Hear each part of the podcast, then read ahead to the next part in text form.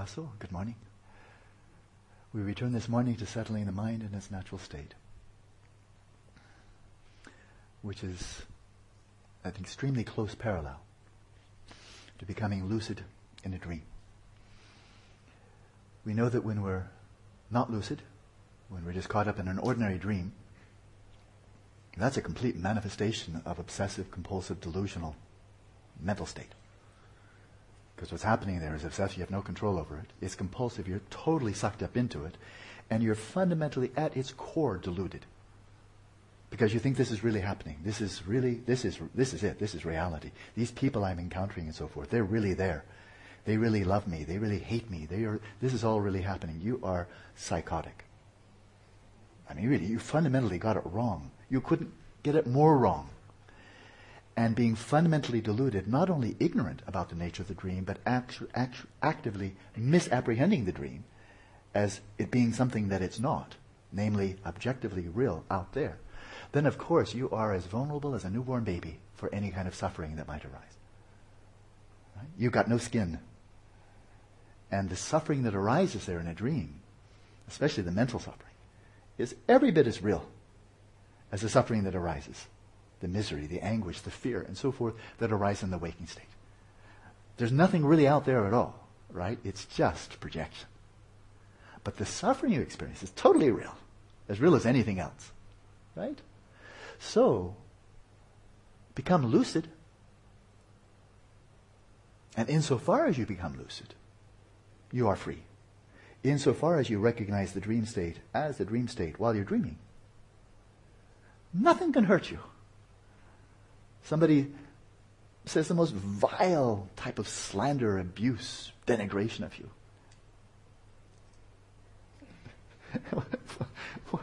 it's like watching a cartoon. You know, like, you big son of a. This is a reflection of my own mind. I mean, you know, what can you do? Is chuckle. You know. Or somebody says, I love you, I love you, I can't live without you. Oh, that's cute. I mean, you're in, somebody comes lunging at you with a knife, a great big, what was his name? Oh, you know, the guy with the big knife, the Australian guy. Crocodile Dundee, a crocodile Dundee knife. You know. I mean, a serious knife. When he said, that's not a knife, this is a knife. Right? Somebody comes at you in a dream with a knife like that, and he wants to, you know, thrust it into your heart multiple times. Go for it. If that's what's going to make you happy. Because there's no molecule in your body, no molecule in the knife. There's no molecule in my body. So if you want to thrust a dream knife into a dream body, whatever. You're invulnerable. Insofar as you are lucid, you're invulnerable. And not only invulnerable, it's kind of a bliss there. And recognizing reality for what it is recognizing the dream state for what it is. Getting it right is blissful, and getting it wrong makes you vulnerable to every possible suffering. So that's true in the, in the dream state, isn't it? Now, how about in the waking state? When the stuff arises in the mind, the images, the thoughts, the emotions. No more substantial, exactly as substantial, exactly as insubstantial as the events arising in the dream. It's the same theater. We have six theaters. We have a multiplex. Human existence is a multiplex. You've got six theaters you can go to. The theater of the body, the theater of sound, of sight, of smell, and taste. Five theaters. Those are rather cheap. Pre-admission. Oh, theater of the mind. A bit more difficult to access clearly. Theater of the mind. To be recognizing thoughts as thoughts images as images, memories as simply em- memories, and not conflating the mental events with their reference, with what they are about. Settling the mind in its natural state is recognizing mental events as mental events. And insofar as you become lucid with respect to your mind in the waking state, you become invulnerable to your mind, which can torment you to death. I mean, literally, right? And you become invulnerable to the events of your own mind that is invincible, whatever comes up. The guy with the knife, the most awful, awful traumatic memory, and so forth. There you are in stillness while the mind is churning and churning and churning, and you're free because you're not grasping. You're not free in a non-lucid dream because you're totally saturated with grasping. It's grasping that makes us suffer, grasping that makes us vulnerable to suffering. So as we settle the mind in its natural state, the awareness remains still, free of grasping, and whatever comes up, it just comes up. And it's arising in the space of the mind, and it has no more substantiality than a dream, a rainbow, a mirage, a reflection in a mirror. And this is an immediate access to freedom with respect to your own mind, even without having to change it, without having to supplant unhappy thoughts with happy ones, mental afflictions with virtues, even without having to modify. You don't need to change the channel. You don't need to run a new movie. Whatever it is, infomercial, horror movie, sitcom, romantic comedy, whatever it is, you just let it play. And it's true not only for the events that arise to the mind as objects, objects, the appearances arising to the mind, images and so forth, even more interesting than that. I think that's interesting enough, but it gets more interesting than that. And that is, as we're attending to the space of the mind, what else arises there in addition to what is arising, appearing objectively, the thoughts, the images, and so forth? What else is taking place in the space of the mind? How about emotions? They, are, they arise. There are somatic correlates, that's for sure. But an emotion is not the same as a somatic correlate. This is a tactile sensation. The emotion is arising in the space of the mind frustration, disappointment, anxiety, and so forth. These are not tactile sensations. They're correlated tactile sensations, not the same. So consider this.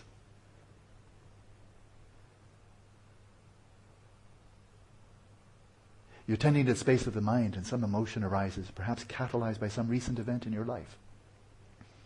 Some perhaps huge disappointment or something that really brings distress to the mind, sadness. And the sadness arises, the disappointment arises.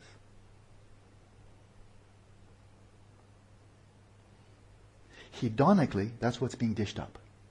This is a stimulation, and it's an unpleasant stimulation, and it stimulates unpleasant. There's something there out there in the world that happened, and it stimulates a hedonic unhappiness. Stimulus driven, right? But now, if you're resting there free of grasping, you can simultaneously, I guarantee this is true, it's actually true. You can simultaneously experience on one level the hedonic disappointment, the sadness, whatever may go along with that. And simultaneously be aware that this same situation that is arousing hedonic unhappiness or sorrow, grief, disappointment, and so forth, simultaneously you're experiencing a sense of genuine happiness knowing that this too is conducive to your own well being. I've experienced that. Sadness coming in the mind and then feeling my body and feeling a smile coming. A smile coming. The sad, watching the sadness and then the smile coming at the same time. The smile is, re- is expressing genuine happiness, observing the suffering that's arising, catalyzed by some situation, somebody's words or what have you, and recognizing, yeah, the feeling, the hedonic feeling really sucks. And this is all well. It's all good. It's all good. This is all good.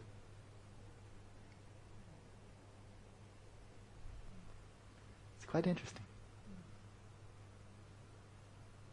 But that's true if and only if you have a sense of what genuine happiness is.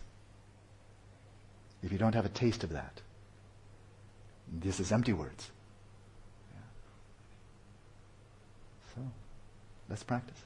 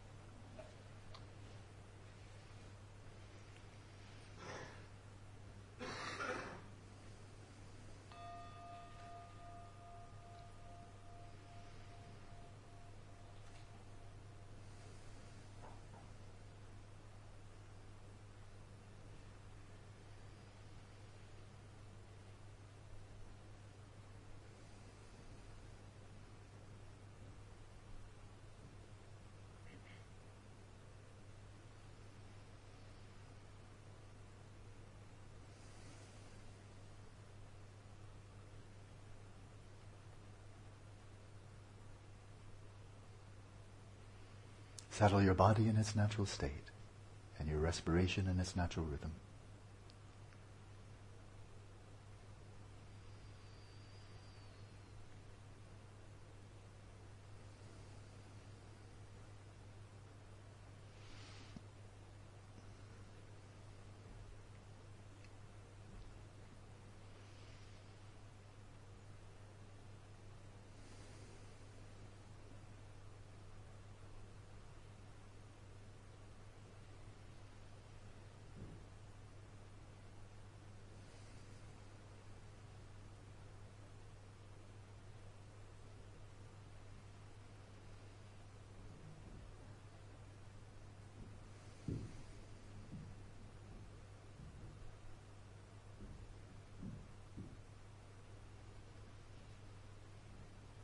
And set your mind at ease by releasing all concerns, hopes, and fears about the future and the past. Let your awareness come to rest in stillness, in the present moment. And for a little while attend to the sensations of the breath, wherever they most distinctly arise within the body.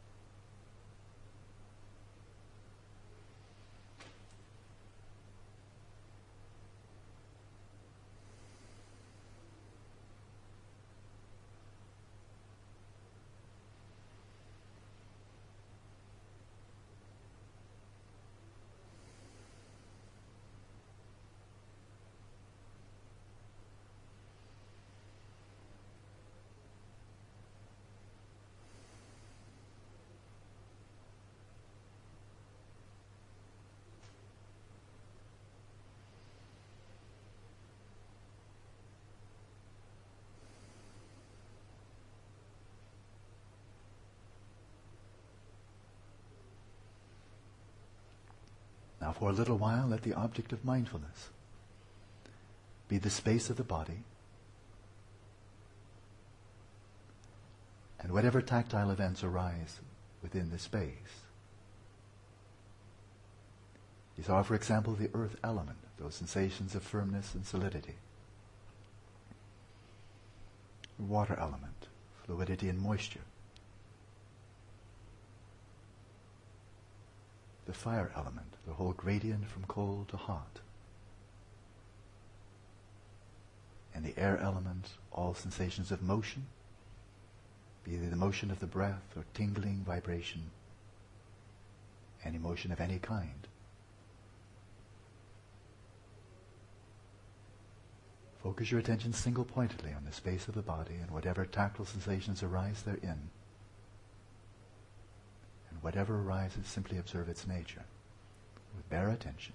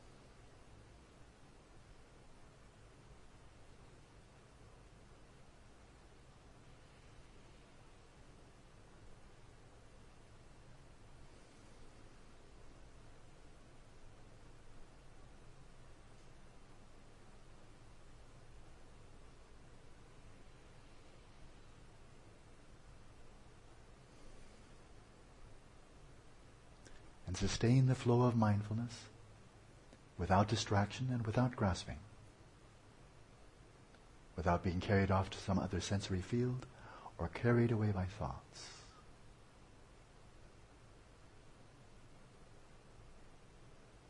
Let your mindfulness rest here and now in the space of the body, and without grasping, without preference, without visualizing the body, without labeling or categorizing, without superimposing the sense of I or mine. In the felt, let there be just the felt.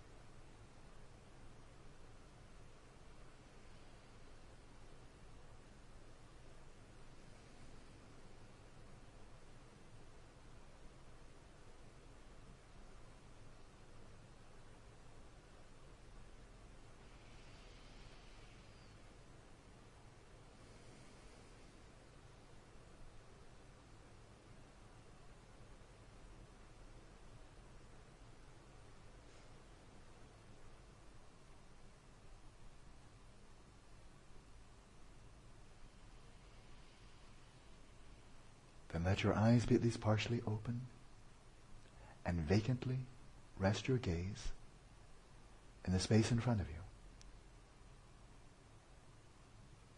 Vacantly, meaning not taking any interest in any visual appearance, keeping the eyes open, but as if you were lost in thought or daydreaming.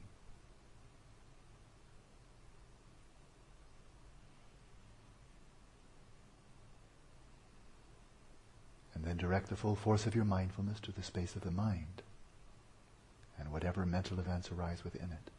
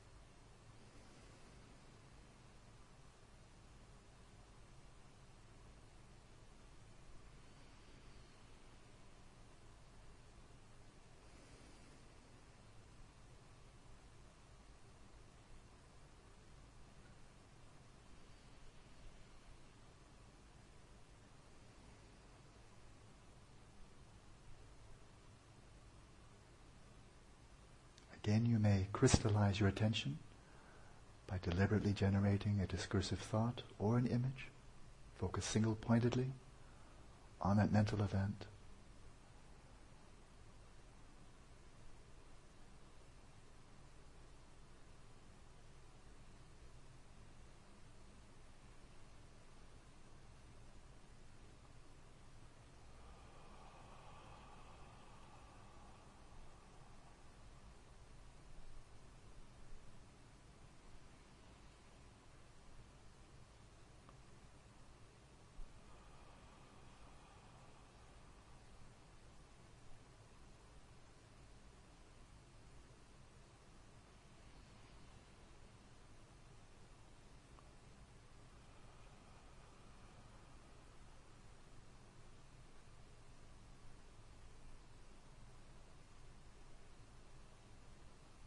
And having allowed it to fade back into the space of the mind, keep your attention right where it was.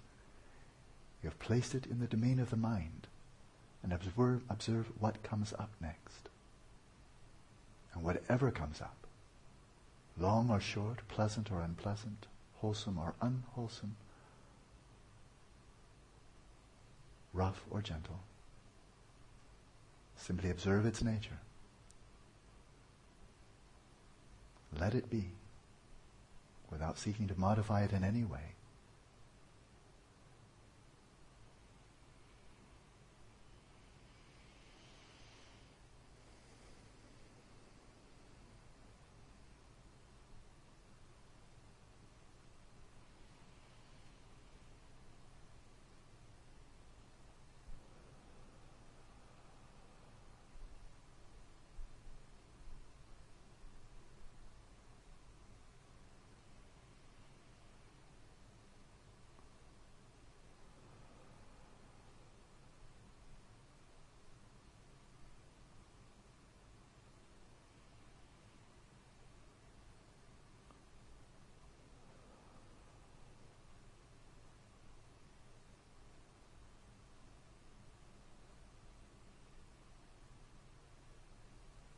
To the best of your ability, sustain a continuous flow of mindfulness without distraction, without grasping.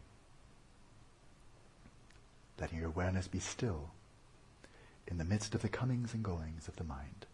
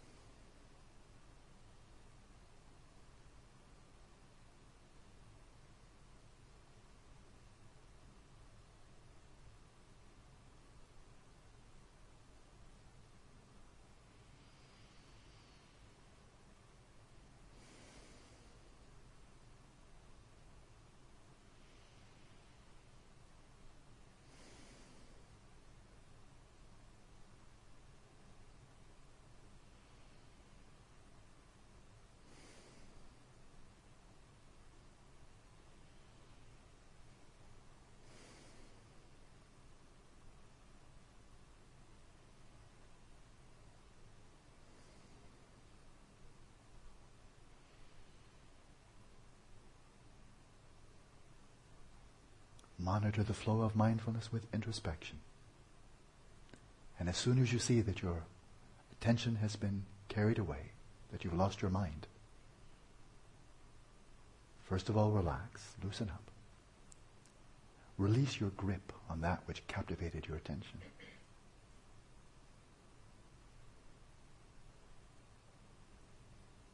And then gently return to the present moment and to whatever is arising right now in the space of the mind.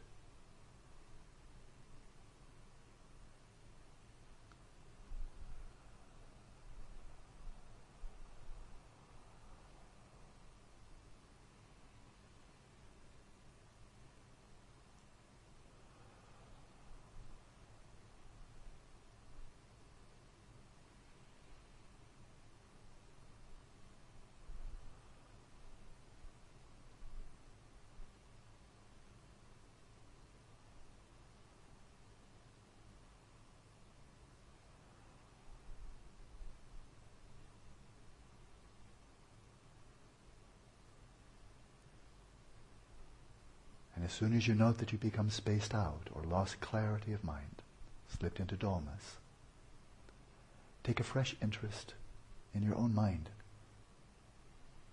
This direct path to knowing your own nature.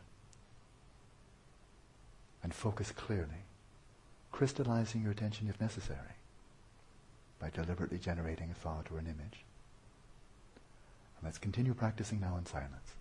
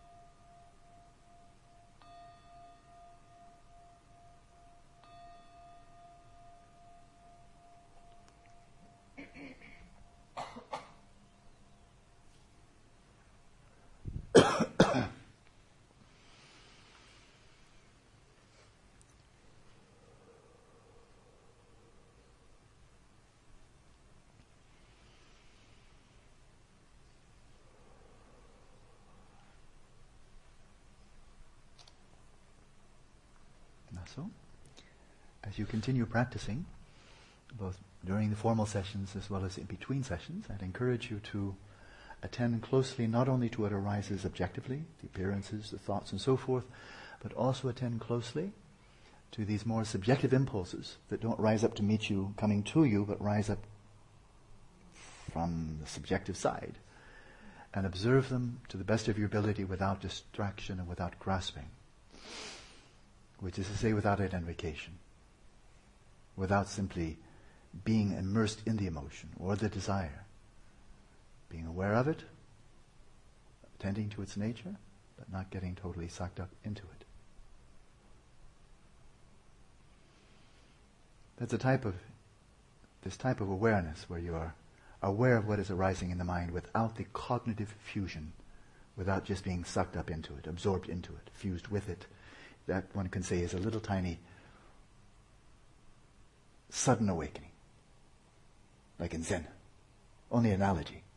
But like, it's not gradual gradually, gradually, by transforming the mind, we overcome tendencies of craving and hostility and egotism. Gradually, gradually, gradually, gradually cultivate loving kindness, compassion, and so forth and so on. There's a gradual path. It's good. But as soon as you can be aware of whatever comes up and not be cognitively fused with it, that's a sudden awakening. That's a sudden awakening. Right? It's not gradual. It's about as gradual as becoming lucid in a dream. That's a sudden awakening. Because now you're viewing the dream from the perspective of waking consciousness, and it's not gradual. There it is. And then it can go deeper. The insight, the degree, the extent to which you fathom the nature of the dream, having become lucid, that can go deeper. But that transition from becoming not lucid, psychotic, to being awake, oh, that's instant. Instantaneous. Oh, yeah. Whatever. Enjoy your day. See you a bit later.